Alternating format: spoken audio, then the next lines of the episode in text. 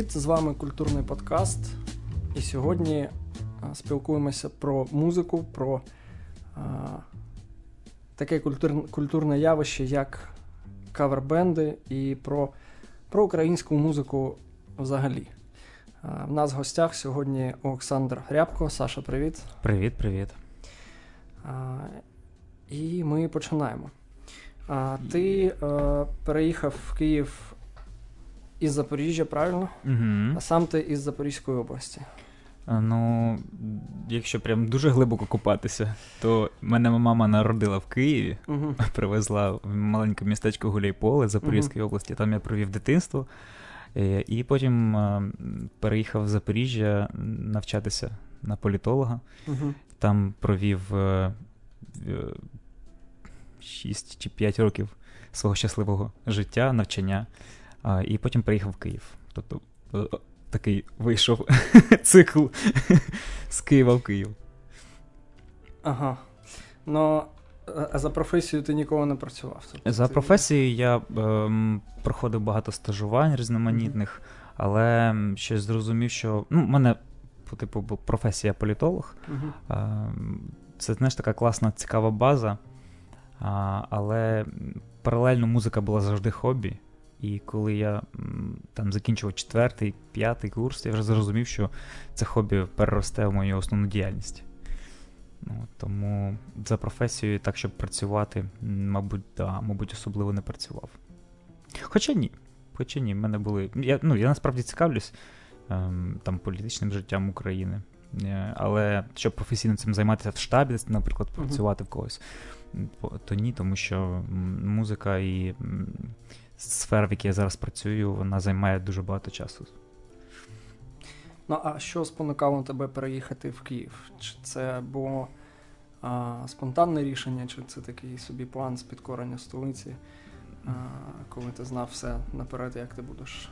діяти? Ну, насправді, переїзд в Київ е, це такий був логічний етап е, росту, тому що якщо подивитись там на український шоу-біз, то 98% його зосереджені в столиці. Ну, тобто, ти мріяв саме займ...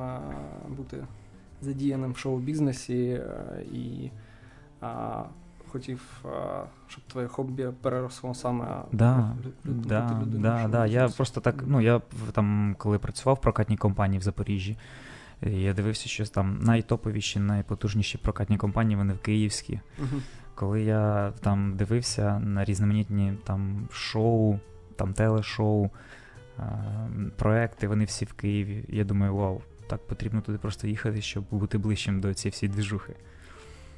І ти переїхав в Київ у. Е, я приїхав в Київ. Я, як зараз це пам'ятаю, значить, Євро 2012. Е, весь Київ на вухах стоїть. Це всі футбольна тематика, і я сумками переїжджаю з такими, знаєш, я уявляю собі якісь там авоські чемодани, там, ну, таке, знаєш, людина з провінції, ну я сам такий був, і всі, мабуть, хто там переїжджав у якомусь свідомому віці а, в Київ, вони такі, знаєш, трохи були розгублені тим, що ти, блін, Київ, тут все таке високе і таке так багато метушні, е, і він зовсім інший. А що тебе здивувало в Києві більше за все, коли ти переїхав? Е, ну, насправді я приїжджав не такий і супер. Ем...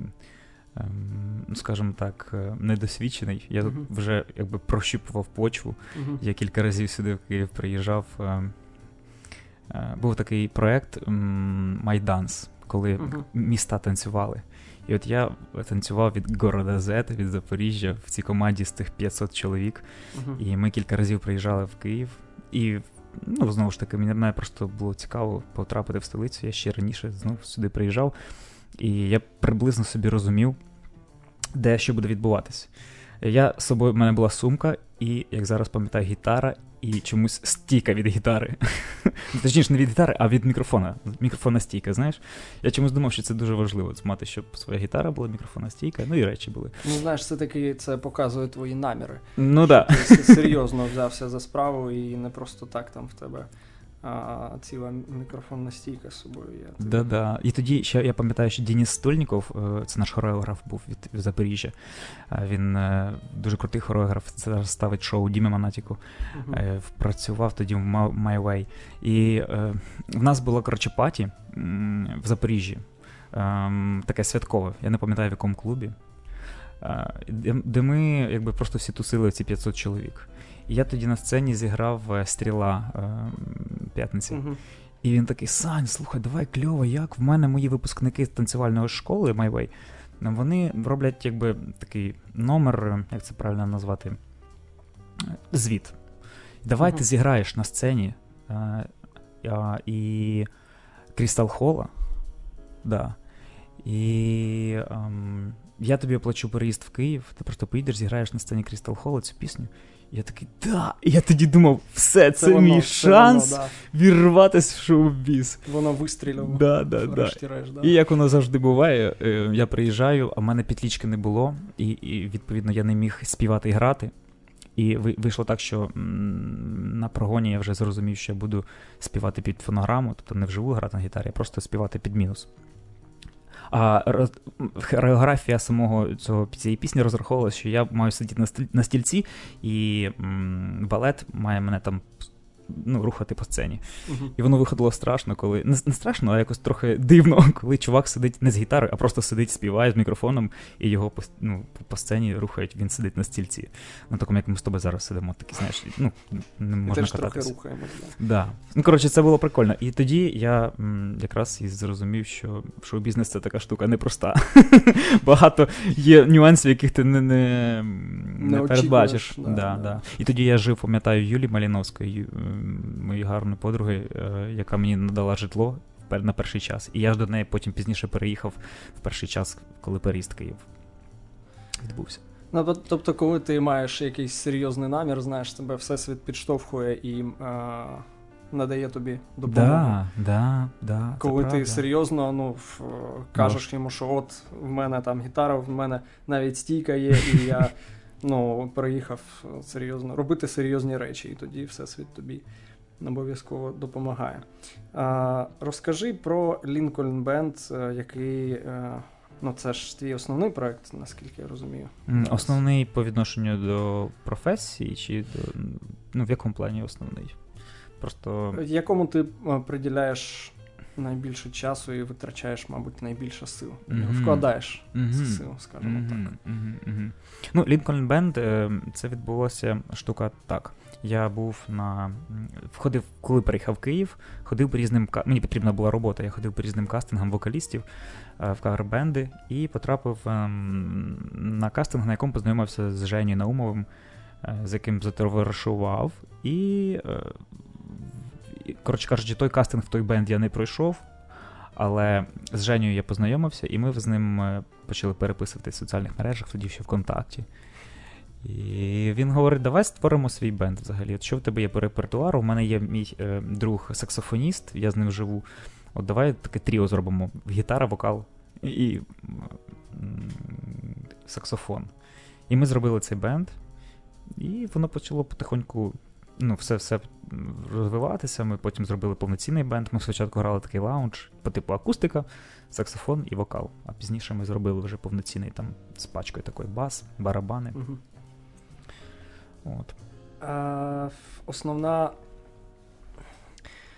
Основне по по діяльності, де де і коли вас можна почути, де де взагалі де взагалі грають кавербенди? Да, де взагалі, Слухай, насправді кавербенди грають е, від маленьких ресторанчиків, кав'ярень навіть, там, де п'ять столиків, і сидить такий тріо маленький цей кавербенд і грає там під акустику вокал, гітара. Е, до великих майданчиків. Е, от ми, наприклад, якщо дивитися цей місяць, що ми 6 числа ми грали в Е, Роджо Оджо на оболоні є таке місце цікаве. 5 числа ми грали в Карібіані. Це великий такий концертний майданчик. Да, да, є такий, де, є такий. Де, де дуже приємно ну, радісно Там виступати. Там юбілей був, був, якщо я не помиляюсь, да? щось у них якась дата була в Карібіан. А, була 20 років Карібіан, да, розігрівали ми Настю Камінських, вона виступала, а перед нею ми. І ось 27 числа, наприклад, ми будемо культ. Є таке місце, місце ну, коротше, ресторанчик, е, там, де гості приходять е, їсти пити, а музиканти грають музло, і гості під, під це все діло ковбасяться, відриваються. А який був найкумедніший випадок а, з життя, ну, взагалі, з, а, скажімо так, з кар'єри кавербенду? Ну, ви ж а, розумієш, ви ж виступаєте на на якихось корпоративах, на якихось заходах. ну, І всі розуміють, що там ну, інколи несеться таке, що просто мама рідна. Mm-hmm. От що, що тобі запам'яталось найбільше за все за ці роки? Е, я зараз супер такий якийсь курйоз згадати не можу. Ну, ну насправді, коли ти на приватних святах виступаєш, то часто таке буває, що гості там напиваються і починають роздавати краси. Е, ну, як мінімум, там деруться, знаєш, на сцену, починають з тобою співати. Ніколи... Я бачив в Фейсбуці фотографію з, з групи Лінкольн Бенду, де такий кремезний чоловік з татухою Ісусу на всю спину дереться на сцену. І... Насправді, це, це була що, що це було? Це була байкерська вечірка, тобто є якби клуб Харлі Девідсон, і в них вони святкували Новий рік. От, І вони насправді зовнішність е, це той випадок, коли зовнішність не говорить нічого про людину, тому що зовні він такий кремезний, жорсткий дядько, а е, по спілкуванню з цією людиною зрозуміє, що він дуже добрий, відкритий. І, Коротше, він був і співведучим цього вечора, і співав з нами пісні. І е, той випадок не можна розглядати як якийсь курйоз, тому що це просто смішна фотка, так вийшло. Uh-huh. От. У мене смішний був випадок цікавий, коли ем, в минулому році, здається, е, в нас був у нас був івент один. Е, і знаєш, як це буває перед Новим роком, коли м, дуже багато свят іде.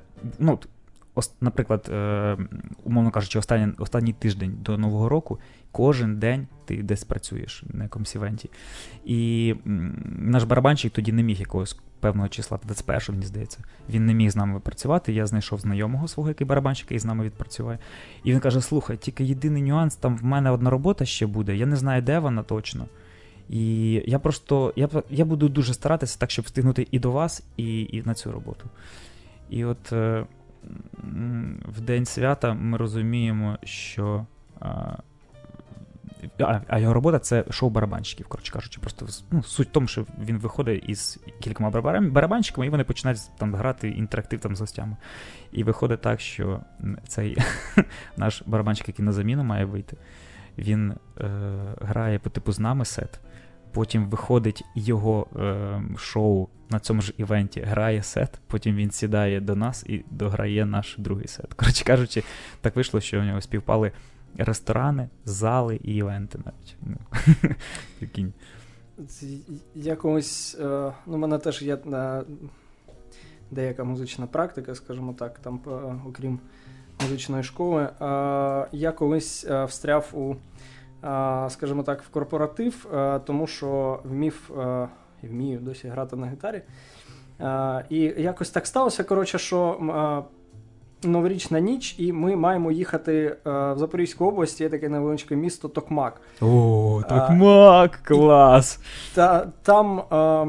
Коротше, там корпоратив, мені навіть грати не не треба було. Мені е, треба було зробити вигляд, що я щось бранчу, але ну там перебирати акорди, тому що ну вони мають виглядати натурально. Але під фанеру все. Mm-hmm. А, І це такий, знаєш, е, ми грали циган, мене там нарядили, е, нафарбували. О, це ти щось таке в ліс. Та, ну Там ресторан був, от коли знаєш, зовнішність людей вона відповідає їх внутрішньому стану. А, І ну це просто було, знаєш, таке сам по собі курйозний випадок, коли тобі там за пару днів кажуть, що треба їхати е, в Токмак, і ти зустрічаєш Новий рік в Токмаку, е, десь там, ну, от саме в такому дуже Аутентичному автентичному ресторані. Бринчиш під цю гітару, там mm-hmm. буквально 2-3 хвилини. Тобто mm-hmm. треба було щось там навколо тебе там пляшуть ці, ці псевдоцигани.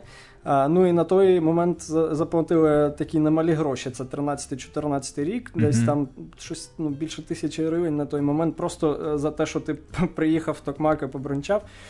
На щастя, більше курйозних випадків в Токмаку. А в чому в чому курйозність? Все нормально, просто ти їдеш в Токмак ну, і просто ти граєш під, під плюс. Рік, да, і граєш під плюс, і отримаєш за це якісь гроші. Я пам'ятаю, що дуже Це нормальна практика, чувак. Так всі так всі тут роблять. Ну так, це шоу-бізнес, і бувають несподіванки. А, От щодо е, щодо кавер-бендів, е, розширимо трошки це питання. Mm-hmm. Вони е, стали дуже популярними останні десь ну, в останнє десятиріччя і десь останні 5-6 років, особливо в Україні. От майже всі музиканти, яких я знав, mm-hmm. вони стали кавер-бендами професійні музиканти, які е, хотіли і хочуть розвиватися в цьому напрямку. Вони стали кавербендами, і, хоч ну, майже всі з них е, приймали участь е, в якійсь банді. Mm-hmm. От чому це стало таким популярним? Чому така знаєш, хвиля популярності кавербендів в Україні? Ну, взагалі в СНД. Там я знаю, що в Росії, там в Білорусі багато хто, скажімо так, трансформувався кавербенд.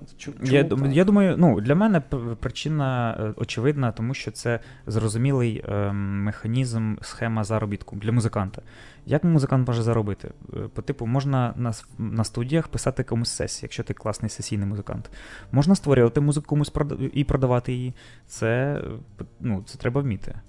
Е, Можна грати в якби перформанс, знаєш, типу, живі виступи. І з живими виступами класно б, щоб людям було приємно під це танцювати під мелодії, які вони знають. От виходить, що кавербенд, е, суть кавербенда в тому, щоб е, під живу музику гості там якогось закладу чи гості там на приватному святі могли б потанцювати. Тобто все дуже очевидно зрозуміло. Ти підбираєш репертуар стильний, класний, ти е, створюєш колектив і ти граєш музику, за це платять гроші. Просто чому такий бум кавербендів? Тому що е, все зрозуміло в цій схемі. Просто потрібно грати музику якісно. І і от тобі, будь ласка, виступай працюй. Е, Ну і багато хто з, е, з цих хлопців і дівчат, які Е, створили власний кавербенд. Е, вони поїхали е, кудись за кордон, особливо там, знаєш, Китай, Східна Азія.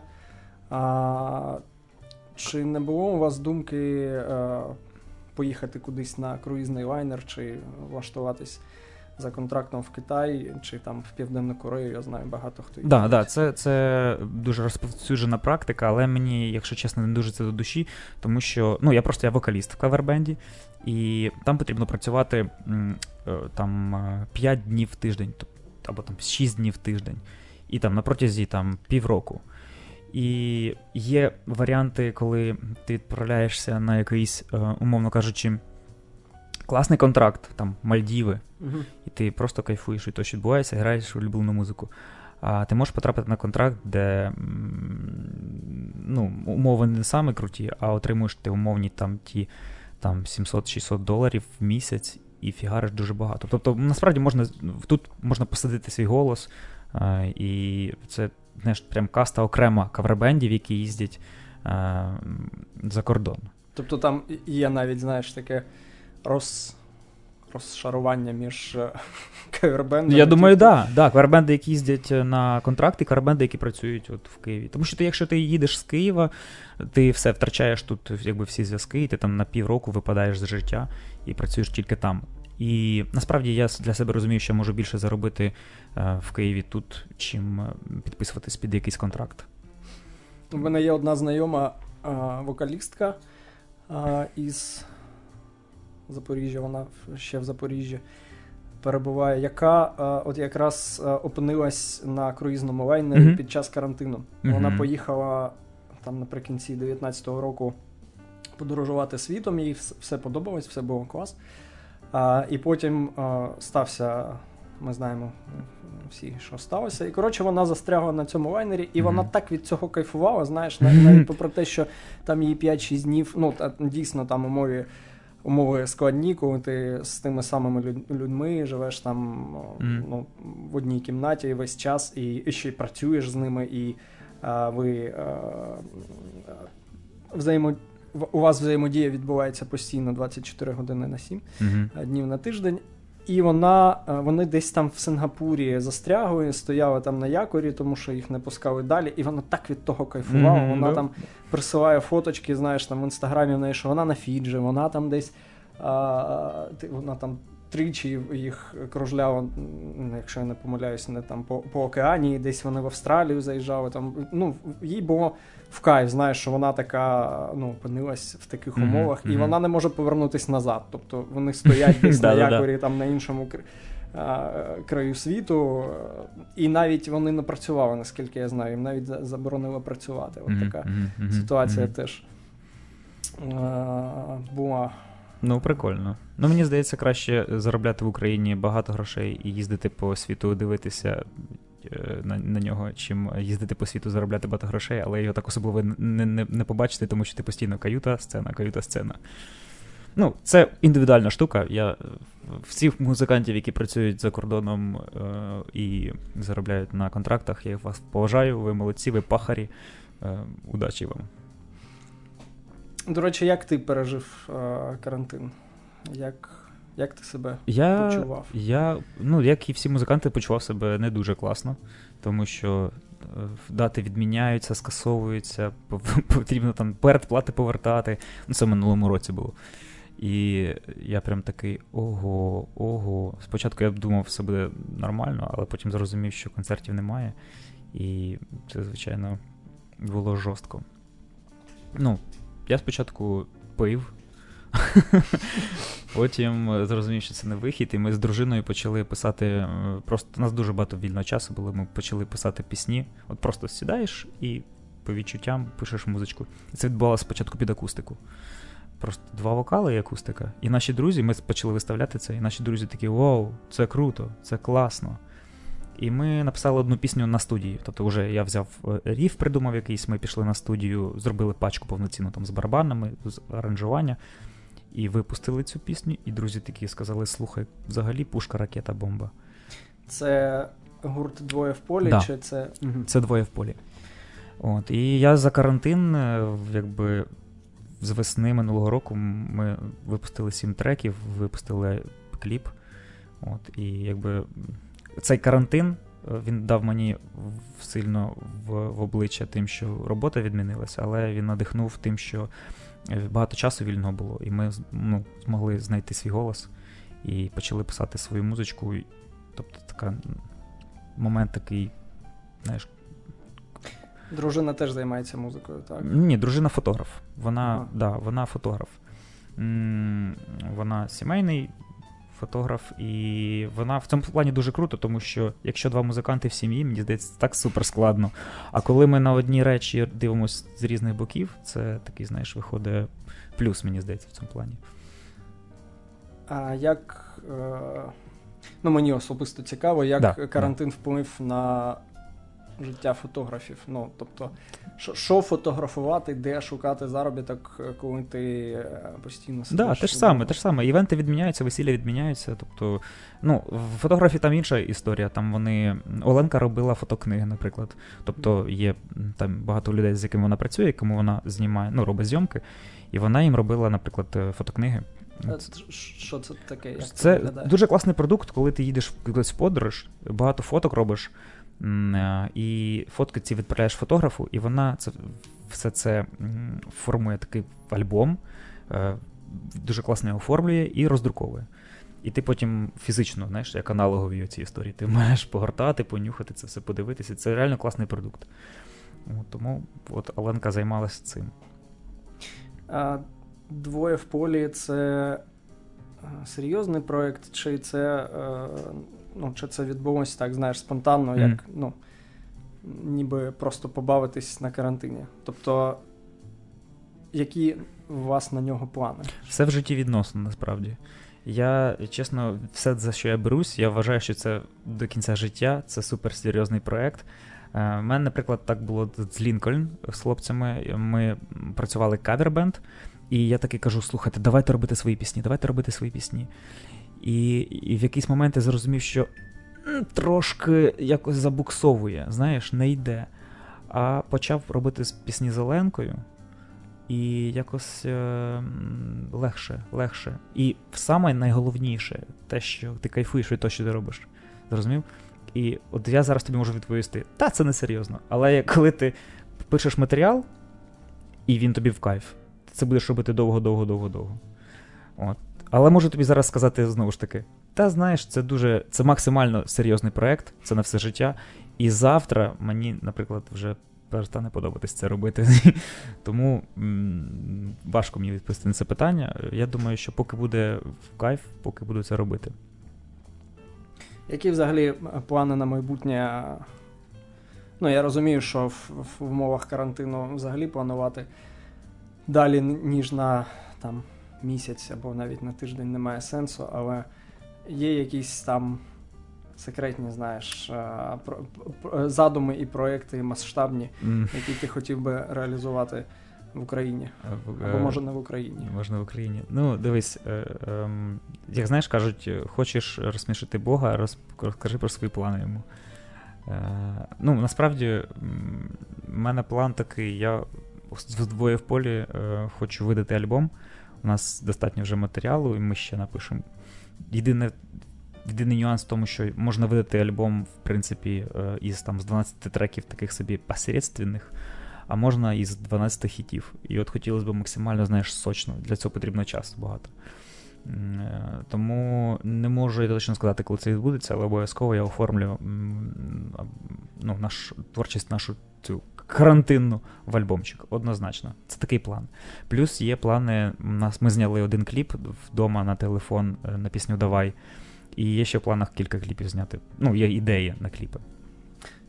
Там е, такий як крутий момент, е, е, коли ти лежиш серед чіпсів. Знаєш, я люблю приділяти увагу до деталей, ага. там натискати паузу і дивитися, як як це зроблено. Там я ну знаєш, все все ж в деталях. І ага, но, от у всьому кліпі мене е, вразило найбільше навіть напевно, це, коли людина просто ти такий дивишся, що ну обличчя людини там вона співає.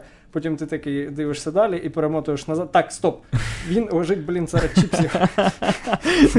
Це така діч, і це настільки прикольно виглядає. Е, і як. Е, ну, як взагалі в таких, як це прийшло на думку, і як взагалі відбував, відбувалися зйомки цього кліпу? Ну це ж все в, е, в домашніх умовах. Mm-hmm.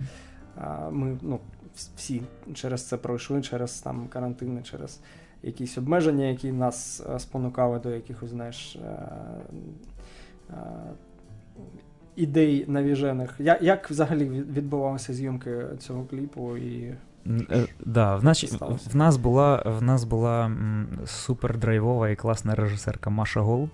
Вона до цього в якості режисера не працювала, але в неї була класна ідея. І ми зрозуміли, що і вона сказала, я вам допоможу безкоштовно, я вам допоможу зняти кліп. І ми такі, да, Машенька, клас, супер. Потім нам допоміг е, дуже крутий е, оператор. І ми зрозуміли, що бюджету не було, тому ми взяли просто iPhone 11 е, чи 10 навіть, і знімали на нього без стабу, без нічого. Але Влад так круто справився, там реально подивіться, прикольно дуже знято. А, ще в мене є світлове обладнання, було світло, багато світлового обладнання, і в доступі я його весь напер е, в квартиру нашу однокімнатну. Все. В принципі, в нас була камера, був режисер, був сценарій. А, ще Слава Ніканоров, дуже класний мій друг. Славочка, дякую тобі велике. Допоміг нам із е, артистичним таким моментом. Тобто він там зіграв бабуську дуже органічно.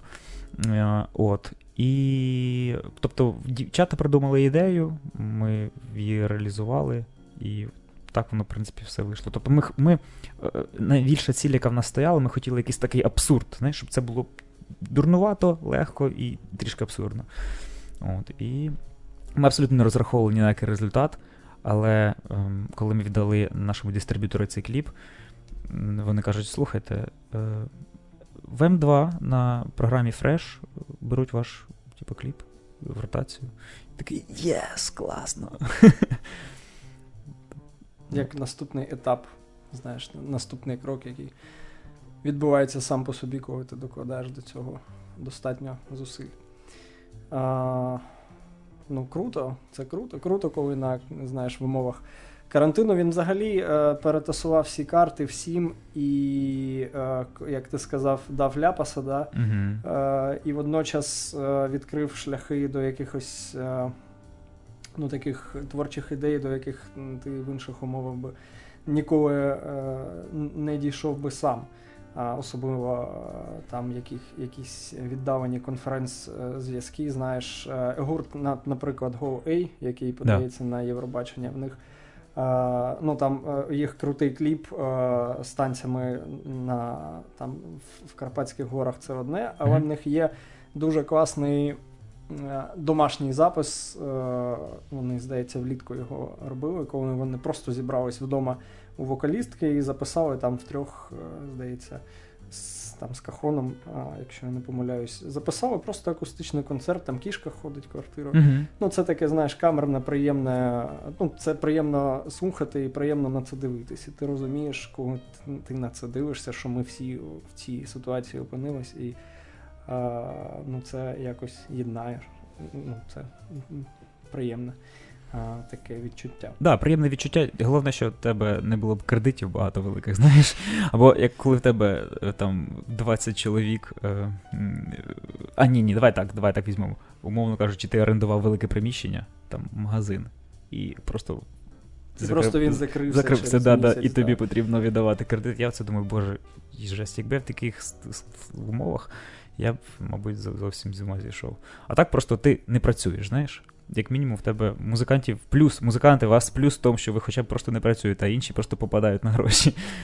Ну, знаєш, є така думка, що, е, от, наприклад, в письменництві і сценаристиці е, е, головна робота відбувається на дивані, коли ти да. не пишеш, а коли ти просто плюєш там в стелю і е, шукаєш, ну там в тебе розум бумкає. Е, і Ідеї. потім ти такий, да, ти, ти такий встаєш і ось воно. Угу. І е, ну, з цієї точки зору, мені здається, що карантин він творчих людей. Е, він на руку навіть зіграв. Так, так. Тому мірі.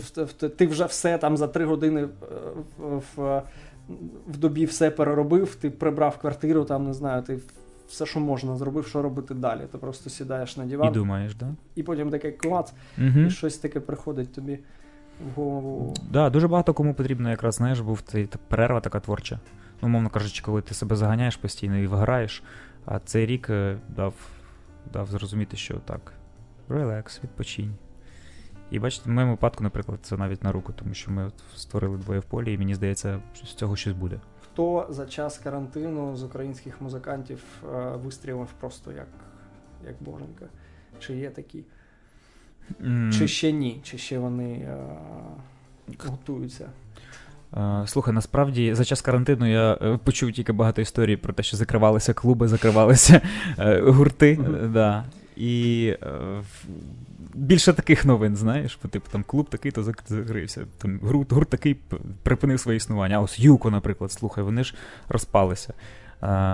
Закрився на Святошині цей, от я забув, блін, такий. Кумп, який в Києві, кияни, вибачте мене, будь ласка, забув, як він називається, дуже бінго. Да, От, да, да, дуже шкода. Це прям така сумна історія. Я в 2007 році, блін, їздив на концерт Лакрімози туди. Це, ну, блін, мені 15 років. Це музиканти, яких я там бачу і чую тільки, знаєш, на відстані мрію просто побачити. І тут вони приїжджають в Київ. Мама рідна, Лакрімоза. І ну, в такому такий клуб він закрився, на жаль, під час карантину. Е, з приводу з приводу музикантів, які зараз будуть вистрілювати, в мене зараз таке враження, чесно, що я конкретно зараз імен називати так не буду. Мені здається, що от блогери, які цікавились музикою будуть цікавитись музикою, от вони можуть вистрілити. Тому що е, музична робота, якби це не тільки на запис пісні і, і створення якихось ідей, але це, це і просування. І ті, в кого є можливість просувати свій матеріал, вони реально будуть вистрілювати. Мені чомусь так здається. Тому, умовно, всі, хто там знімає сьогодні TikTok, е, завтра можуть написати альбом і поїхати в тур. Ну, от умовно кажучи. Тому я думаю, можна слідкувати за різними блогерами, і пізніше вони можуть стати там артистами, умовно кажучи. Ну, такий приклад е, гурт, який я е, його ім'я не можу е, називати без. Без придиху курган агрегат, знаєш. Ой, таке, клас! Це таке просто, ну, абсурдне явище, яке ну, вистрілювало, знаєш. Люди, які просто ну, вони є вони є самі собою, і вони такі, які є. І вони зробили з цього напівсуржику, напів такого, знаєш, українського. Ну, це Україна, як вона є. І вони зробили, блін, з цього цілі продукти, їздять турами і виступ... Ну, ну, хто ну, хто б міг подумати, да, що а, що воно вистрілить. Слухай, ну от я зараз просто дивлюсь твої очі і розумію, що ти це реально говориш із ну, з такої, зі знаком мінус, скоріше. Ну, е, А я я це бачу, знаєш як? Е, я включаю е, пісню своєму ну, своїм музикантам на репетиції, кажу, ось послухайте матеріал. І вони такі, ну, нормально, прикольно. А потім включаю пострижись, пострижись, як прошлий раз. І вони такі, ого, чувак, оце круто! це... Тобто, пісня, яка визиває емоцію, це геніально. Чому там Вінник е, відомий? Ти зараз ходиш, кажеш мені, а Вінник відомий, тому що він зацепає. Це просто не цільова аудиторія Вінника, розумієш? Да, він зацепає да, емоцію да. тих людей і все. І це працює. Так само е, е, курган і агрегат. Вони зацепають емоцію, і воно працює. Ну, ти знаєш, вони зачіпають емоцію. В мене теж це викликало, як коли там вперше почув, вдруге, там, в десяте. Це викликало, ну, як знаєш, подив, сміх. там. Ну, Це було ніби, ніби прикол. Знаєш, це все mm-hmm. починається як прикол. як... Да. А, Як там наша політична ситуація зараз в країні не буду називати імен. Це такий, Ти такий знаєш, ха-ха, ха-ха. І в тебе таке ха-ха, знаєш, воно перетворюється на що серйозно. Ну, тобто, це, ні, ну, е, хай живуть і процвітають, е, але просто, ну, е, ти не встигаєш е, е, спіймати цю тенденцію, коли воно перетворюється з приколу на на щось серйозне. І, і, типу, вони вже там країною їздять, вони записують альбоми, і і люди їх слухають, і ти такий, ну. Ну, окей, я сприймаю це все як є, там без без оцінки, хай хай воно відбувається. Ну і це, знаєш, і мінус, і плюс там сучасної україн, ну, української світової музики, коли ти починаєш це як як прикол, і воно воно, воно тобі воно вистрілює. Да, да, абсолютно згоден з тобою. Три улюблені музичні гурти, які на тебе вплинули. Ой, Лінкін Парк. будь-які. Лінкін Парк це саме дитинство на мене супер вплинули. Квін, обожнюю. І і, і Нірвана. Слухай, в мене все в одному стилі щось вийшло. все по ракешнику. Ну, це реально, якщо перше, якщо Бліц, не? Перші три, які згадати, то саме такі. Я б, звичайно, хотів сказати, це Ігор Стравінський. Знаєш, але але я такий приземлений чувак. А ми будемо відвертими. Будемо відвертими. Лінкін Парк, Нірвана і. Да, і Ні, ну Квін це. Це ближче до Ігоря Стравінського, знаєш, ніж. Е, ну так, да, там просто дуже широкий спектр. Там є і ранні, і пізні роботи. От. Три улюблені українські гурти, які вплинули. Три улюблені, які вплинули? чи... чи? Улюблені і які вплинули. О Боже, улюблені і які вплинули. Е, значить, я, е, мені подобається латекс фауна. Угу. Я я Мені здається, вони залишились, знаєш, недооціненими. Не, Та вони ще можуть себе показати. Ну, насправді, просто чим вони мене підкупили своєю простотою, тим цей суржик, е, просте музло, при тому, при цьому воно ну, стильне, таке, ну, і інді, якість, класне інді. Я коли просто слухаю дуже складне музло, мені трошки як напрягає. Тобто складного музла я можу і послухати і не українського, там, типа Снергі Папіс всяких. А Е, в латекс-фауні є ця простота, яка мене підкупає. Е, от. Потім е, є ще одні чуваки, які є така премія Jaeger Music Awards, і вони там пройшли. Е, вони взяли, здається, хіт ні, краща пісня, чи кращий рок-гурт року, чи краща пісня року. Здається, краща пісня року. У них є хіт ем, Птаха Фред. Як же він називається? Коротше кажучи, я. Ну, от мені здається, вони дуже круті. От послухайте, Птаху, Птаха Фред. Ракешник пацани грають, ем, не пам'ятаю точно їхню назву. Вони реально вони дуже кайфові. Я дуже хотів би, щоб вони. Знаєш, там на грані між гранжем і таким металом. Ну, але при цьому все дуже смачно. Тобто не не, не гавно рок, як як часто буває. От. І третій е, молодий колектив, який мене вразив. Ем... Слухай, Латексфауна, вони можна їх рахувати як молоді? Мені здається, вони вже не супер молоді. Ну, в них, якщо я не помиляюсь, там десь 12-13. Я коли їх вперше почув, знаєш, воно звучало так, ніби це ну, 20-й, 19-й, 20-й рік, там е, такі біти, ну, вони достатньо сучасні. Угу. Потім я дивлюсь, такий 13-й рік, Боже, як, ну, чому їх досі не помітили? Ну, Воно так, таке, ну, так пасує до е, сучасної музики і до сучасного світу. Ну, в принципі, я думаю, що останнє десятиріччя для України та це ну, це сучасна музика. Окей, окей, тоді окей. І третій, і третій це Мама 13. Е, послухай, дуже класний проект. Е, прям от чувак експериментує і дуже смачно. Якщо тобі, в принципі, не сподобався кураганий агрегат, то може ти так.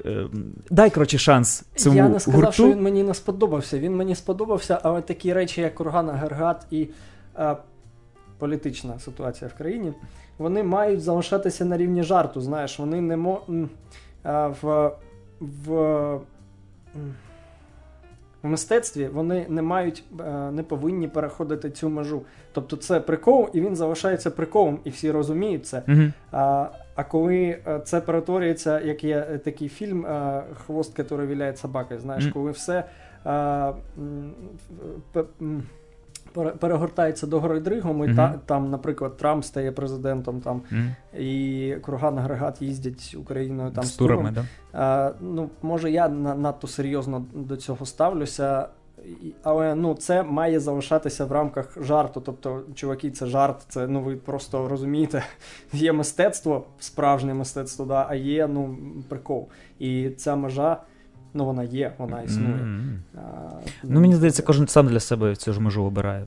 Ну, от а, е, аудиторія обирає, розумієш? Mm-hmm. І люди, які це слухають, вони а, е, платять за концерти, йдуть на нього і роблять вибір. Чи ми е, дійсно платимо за концерт е, гроші, чи, чи ми таки подивились, тому що ну що який концерт там. Ну, як наприклад... Який концерт? Слухай, ну Моргенштерн класний приклад. Е, коли... Мені При... чогось кровосток прийшов. Кровосток? Знаєш, їх прикольно слухати вдома і такі, ну і там вслухатись в, в текст. Бо там ну, є такі моменти, дійсно, які просто так, стоп назад. Що він зараз каже? Але слухати це на концерті ну він це не концертний гурт. От Моргенштерн там це окей, це шоу-біз для широкої аудиторії. Добре, він качовий, він прикольний, Кровосток це трохи інше. Але Моргенштерн, ти сказав, це чудовий приклад. Да, да, да. я маю вас чудовий приклад того, що трансформується все дуже сильно. Тобто ти ти говориш про якусь рамку, що uh-huh. це мистецтво, а це секундочку, ви не жартуєте? Так, ні, ні, ви не мистецтво, ідіть далі. Так от я говорю про те, що рамки зараз ці дуже розмиваються. І там Моргенштерн, що він там говорить, що, наприклад, нікому не потрібно, як ти дуже класно вокально там будеш е, давати, ну, роздавати на концерті. Просто там херачить барабани, просто він оре на публіку там нецензурно нецензурну лексику, і все. І якби всіх качає, всіх пре. Ну тобто створюється якийсь такий вайб, знаєш, на концерті. І ми звикли якби до до одного, а він насправді зовсім може бути інший. І він вже інший. І я думаю, скоро там можемо прийти до того, що артисти там на сцені будуть е, взагалі там під, під плюс, знаєш, працювати спокійно. Ну, тобто, Працювати під плюс це. Типа відкривати рот і взагалі не співати. Це добре чи погано ну, для музики, як, ну, для мистецтва. Ну. Це з усіх сторін погано. Але, а ні, це, мабуть, добре тільки. Блін, я не знаю, для кого це добре. Тільки для артиста, мабуть, не потрібно викладатись. Ну, ну, якщо це буде, знаєш, за моментом якогось шоу, і коли артист фізично не буде в змозі ще й співати при всьому цьому, а. може, ну, як перформанс, знаєш. Mm-hmm. Наприклад, там гурт Гаріас, який там, ну. Боже збав там про них казати в контексті плюсу, але в них оцей приклад перформансу, коли вони грають за ширмою, і на сцені відбувається голографічне шоу, або як Депешмот свого часу робили. Але вони при цьому грають вживу там десь. Стоп, я не зрозумів секундочку. Ти маєш на увазі з знаком плюсу, тобто ти негативно відносишся до Я не знаю. Я ну от я не знаю, як а, до цього Блін, тут багато ж хітів класно горілося. В дитинстві виріс на, на них. Ні, ні, вони ніколи не працювали під плюс. Я про те, що а, вони.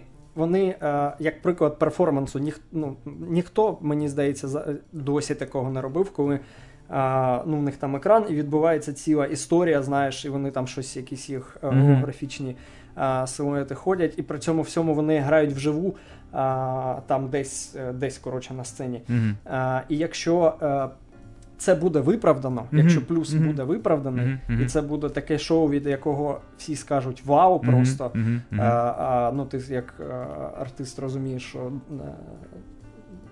чим далі, тим складніше викликати вау. Да. Після того, як Кеті Перрі в 16-му році на Супербоулі просто летіла по стадіону зверху, знаєш, так на, на зірки і співала вживу. Я думаю, після і ще цього. І вживу. Да, да, да, і вона реально вживу співала. І після цього, е, я думаю, меж немає ніяких. Можна можна все все зробити людині. Головне бажання. Музика в 20-х роках, знаєш, якою вона буде. Mm-hmm. Тут 20-ті 20 роки почалися, і а, які перспективи? Ну, судячи з того, що е, в, в минулому році жодних концертів особливо не було, то логічно, що буде бум, дуже буде багато концертів. Вікенд е, анонсував mm-hmm. свій світовий тур там по величезній кількості країн, міст. Тобто, я думаю, що тільки закінчиться обмеження карантині, то все логічно, що піде. Е, і я думаю, що ми багато нових імен почуємо, тому що за цей час Е, була можливість в комусь просто зупинитися і знаєш, е, переосмислити свою творчість і якісь знайти нові е, форми. Тому я дуже я дуже надіюсь, що фестивалі в 2021 році все-таки ну, будуть існувати, і ми ми, ми зможемо потрапити на хоч який на якийсь фестиваль. Хоча я вже чув, що пару фестивалів відмінили ну, європейських. Не знаю, що про там Атлас Вікенд, що щодо. Зігет в Європі. Да, да, здається, Зігет відмінили в 21-му році. Ну, дуже шкода, але в такі реалії. Я дуже вірю, що е, оця пауза зіграє лише плюс, знаєш, цим артистам. Хоча логічно, що. Е, Прокатні компанії тільки втратили від цього, і потрібно буде наздоганяти це все. Тобто, знаєш, фішка в тому, що індустрія, коли працює, то вона і розвивається. А якщо такий рік е, паузи, то. Чи не призведе це до буму андеграунду, знаєш, який, а, ну, якщо індустрія стоїть на місці і дуже важко, їй дуже важко заробляти.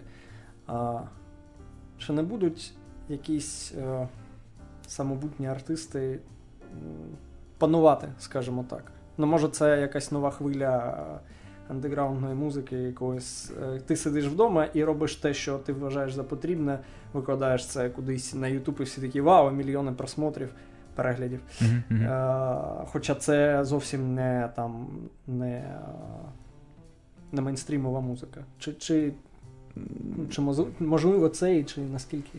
Слухай, мені здається, що навряд. Е, ну, умовно кажучи, коли е, великі е, е, там скажімо так, коли самосвал стоїть, то лопата, в принципі, також сидить без роботи, мені здається так. Е, Тому е, вірогідність того, що в карантині, із-за того, що великих е, артистів немає концертів, маленькі артисти почнуть якось там рухатися і завойовувати ринок там без бюджетів. Не знаю, мала. Мені здається, зараз час класний саме для маленьких артистів, які хочу про себе заявити на фоні того, що великі гроші не вкидаються в великі концерти. Можна по типу такими маленькими івентами е, собі завоювати якийсь невеликий ринок. А, Але щоб це було прям масово, ну навряд чи це буде. класний час зараз стартувати музичні проекти, це точно. Чи чи це буде масово навряд, тому що не всі готові зараз ходити на концерти. Знаєш, багато людей просто бояться захворіти. Тому, Тому така історія. Не хотілося тобі, чи хотілося тобі колись е, грати власні пісні, кинути це все і сказати, блін, ні, все, я пишу власний матеріал, я буду писати свої пісні. Слухайте, зі, зі сторони музикантів, я думаю, таких проблем немає. А от зі сторони і саме вокаліста, і мене зараз зрозуміють вокалісти, така проблема особисто в мене є, і багато, багато кого з вокалістів також є. Тому що е, ти ж себе позиціонуєш не просто як. Е, голова, яка відкриває рот і співає там пісеньки в мікрофон. Ти себе позиціонуєш як артист, uh-huh. і в цього плану хочеться, щоб люди прийшли на тебе, і щоб ти дав якусь енергетику.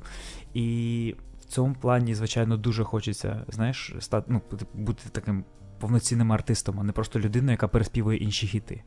І ця проблема не проблема. В перший якийсь час, коли ти надивився багато концертів, скомпілював собі якусь програму і, знаєш, ну, обізянічаєш і повторюєш за іншими артистами деякі моменти, і з цього створиться твоя програма.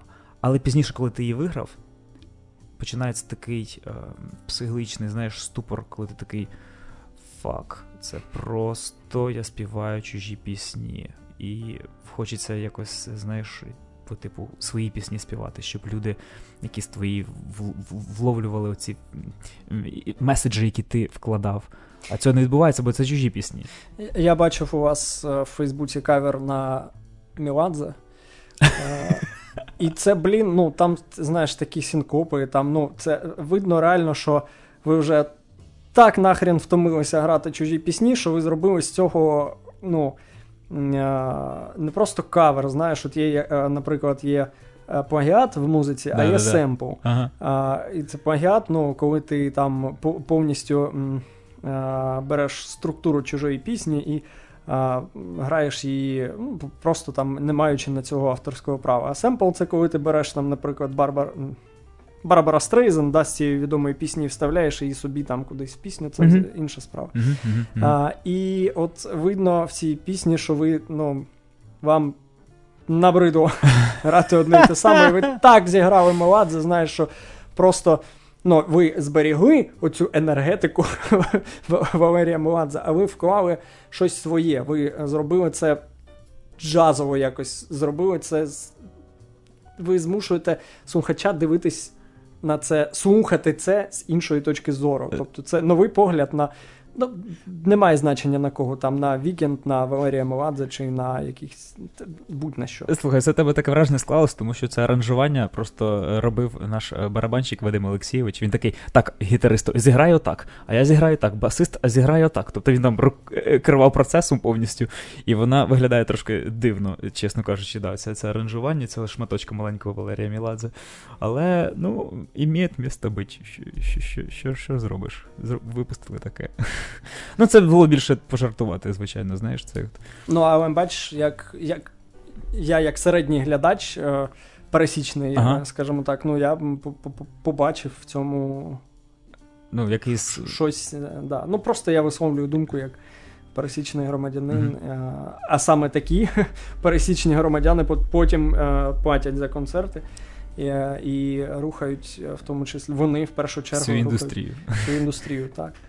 Е, просто що я про це розповідаю, мені згадалося, я теж колись подавався на, скажімо так, проходив співбесіду в кавербенді в якості е, піаніста клавішника uh-huh. в Запоріжжі, і там були такі сурові дядьки, які мені одразу е, дали зрозуміти, що от ти ці 100 пісень вивчиш там за за тиждень, знаєш, да, вивчиш 100, 100 пісень, пісень за тиждень, і ти роками будеш грати одне і те саме, тому ти маєш. Е, вивчити їх, блін, настільки просто, що ти там, як риба в воді, маєш плавати. І будь готовий до того, що тебе буде нудити від цього. Вони такі були, знаєш, ну, суворі е, музиканти, це таке заводське місто суворе.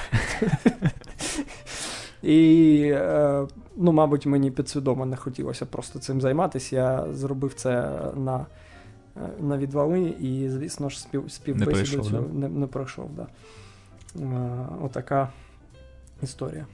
Ну, е, бачиш, так не завжди трапляються класні співбесіди. У мене, наприклад, тут ем, наш гітарист Діма Ковалін, він е, зараз працює в гурті Boombox. Е, він е, просто пройшов там співбесіду, умовно кажучи, потрапив в такий крутий колектив. Вова Павловський, мій класний друг, він працював в піанобої, зараз працює Вірка Сердючки. Е, знову ж таки. Вона ще жива, да? Вірка Сердючка, та, чувак, там купу концертів там несеться тільки так. А, І ну, це просто співбесіди. Тому, бачиш, різні співбесіди просто бувають. Я думаю, що на них потрібно ходити і потрібно себе пробувати. Просто якщо важливо, знаєш, щоб не тільки ем, ти підійшов артисту там чи якомусь проекту, але і вони тобі підійшли. Ці ну, просто так. сурові дядьки запорізькі, вони хотіли також сурового, мабуть, дядька, тут прийшов якийсь хлопчик молоденький. Е, який слухає метал, чи що там слухати тоді? Ну, Та й досі слухають. Чують класна музика.